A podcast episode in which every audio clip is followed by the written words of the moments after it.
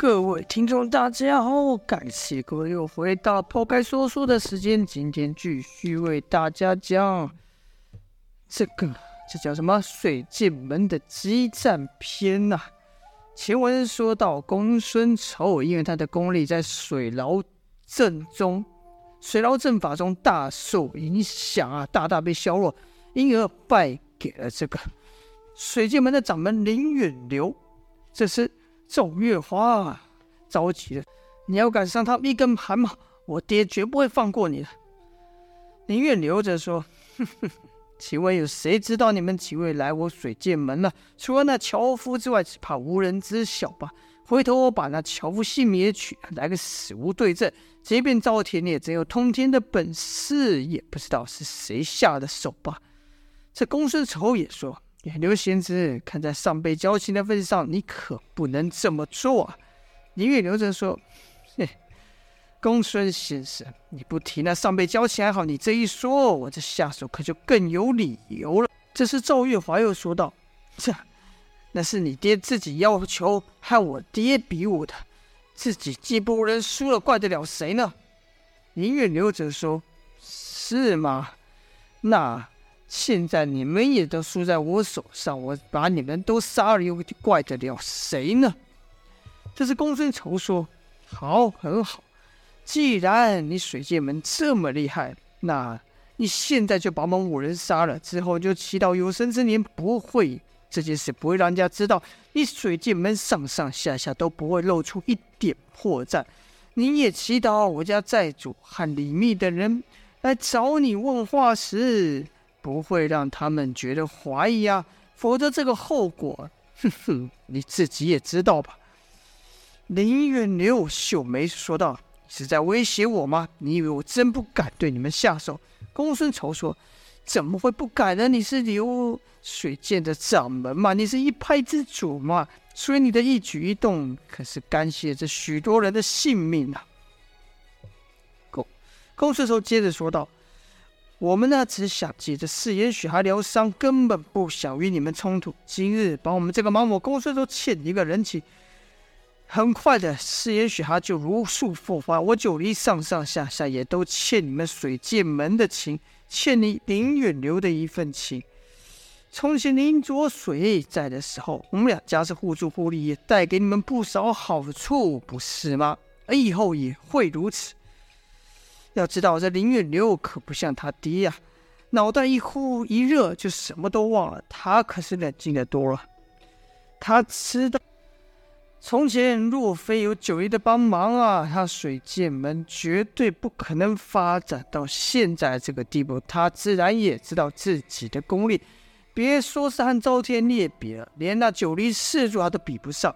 更何况公孙仇提到这个李密，九黎四柱的之一的闭眼神算李密。那可是精的人，精得很，还会道术啊！说不定他还真就给人家算出来了呢。正所谓天下没有不透风的墙嘛。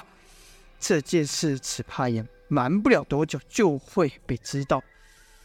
嗯，到那时候赵天烈的怒火，只怕把他们九黎上上下下给烧个一个都不剩啊！转念又想，这事也许他虽然是世间一宝，但是为了这一。个宝物，一个雪蛤搭上我整个门派的性命也太不划算了。这许多的念头在林远流脑袋飞快而过，旁人只看林远流脸色越来越深，以为掌门在怕了。就听水墨的人喝道：“你老儿休得口出狂言！我水月门下没有贪生怕死之辈。”其他人也一同附和，瞧这气势啊，大有和九黎一拼的气魄。这时就看林远流一抬手，门下同时噤声了。不过他噤声，就好像全部的声音，连水声、那瀑布的水声都静止了。而后林远流慢慢说道：“哎，你平常是怎么教你们的呢？说话这么无礼。”这一瞬间，天地声音才又回来。就看林远流把剑一收，说道：“公孙先生，是才说的是一场误会啊。”你可别放在心里。公孙仇先，公孙仇也是一笑说：“远流先生说的是哪里话？你我两家四辈交好，哪还有什么误会呢？林月流笑道：“是是，先生说的是，里面说话，里面说话。”公孙仇一手的轻剑拉着林月流往前走，好像刚才什么事都没发生过一样。姚新轩至此才打从心里佩服这公孙仇，心想：“哎呀，这老头三言两语间把一场厮杀化于无形，当中软硬兼施，有勇有谋。从前我还以为他不过是江湖经历比我多些，今日一看。”人家抢我的，何止江湖阅历这一番？童风也想，哇，公孙先生刚才那几句话的凶险程度，可不亚于真刀实剑啊！公孙先生确实是有智慧者，而林月流也是拿得起放得下的。若非这两人都以大局为重，只怕我们都活不出此地。看来师傅当然要我们下山，不单单是考验我们武艺而已呀、啊。随后两人。就随着林月流又来到当初他们进来的那个石室一样的位置，但情势已完全不一样。林月流这时就问的姚建轩说道：“小兄弟，看你的肤色已比之前好上许多，想必已服过雪蛤冰晶了吧？”公孙楚也好奇问道：“这雪蛤冰晶服下后有什么什么感觉呢？”姚建勋就说。该怎么说呢？就好像在一个燃烧的火炉里面放下一个大冰块一样。但林月流还是不解啊，眼前这个少年怎么会中了炎阳镜的伤呢？莫非他也和赵天烈动手？不可能啊！赵天烈怎么可能和这乳臭未干的小子动手？还是说他是赵天烈的徒弟呢？于是就问道：“小兄弟。”你莫非是赵寨主的徒弟？这时候，赵月华立刻说道：“切，他才不配呢！”姚建勋也说：“对，我才不是我不配，是我不屑，我才不屑这害人的武功了。”林月流一看这两人，似乎就明白了，他们不太想讲为何会中到炎阳镜的伤啊。这时公孙仇说道：“这两位啊，都是道家前辈冯继子的徒弟啊。”林月流暗吃一惊，心想：好险，刚才没下手，否则这一下可就结了两大强敌。我这水剑门可说永无宁日了。跟着便说：听闻道家有一门神奇的功夫，可纳天下灵气为己用。莫非这小兄弟年纪轻轻已练成此功，所以才吸收了阴阳镜吗？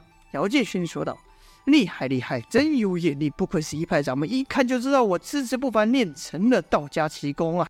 这林远流的双眼就不断在童风、姚建轩两人身上打量。姚建轩这人嘴快机灵，不用多说。可童风给林远流另一个感觉，话不多，但是是始终保持着警戒。与姚建轩两人是一动一静啊，各有千秋。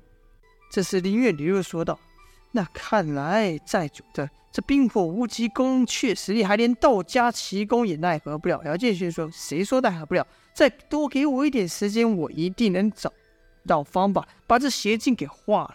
公孙丑则说：“我劝你最好别这么做。